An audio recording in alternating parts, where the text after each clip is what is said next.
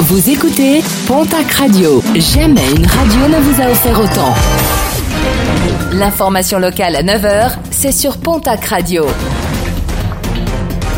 Bonjour Jean-Marc Courage Sénac. Très belle matinée. Nouvel accident grave déploré sur les routes de la région. À Marcelland, dans le Gers, un jeune automobiliste a perdu le contrôle de sa voiture dans la nuit de mardi à mercredi sur la départementale 7. Le véhicule a fini sa course contre un arbre, légèrement blessé. Le jeune homme a été conduit sur l'hôpital de Condom par les pompiers de Lectoure. Les dépôts sauvages d'ordures se multiplient dans la région. Dernier cas en date à Poy-de-l'Escar, où l'équivalent d'une benne à ordures comprenant des matériaux de construction et d'automobile a été retrouvé sur un chemin non loin de l'autoroute. Parmi ces ordures, des déchets polluants.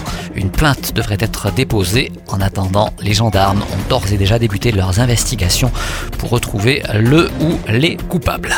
L'inauguration de la nouvelle réserve naturelle régionale du Mont Tiouss, une réserve entièrement située sur le territoire de la commune de Bordères-Louron, 764 hectares au total, avec la réserve naturelle régionale d'Olon et la réserve naturelle nationale du Néouvielle.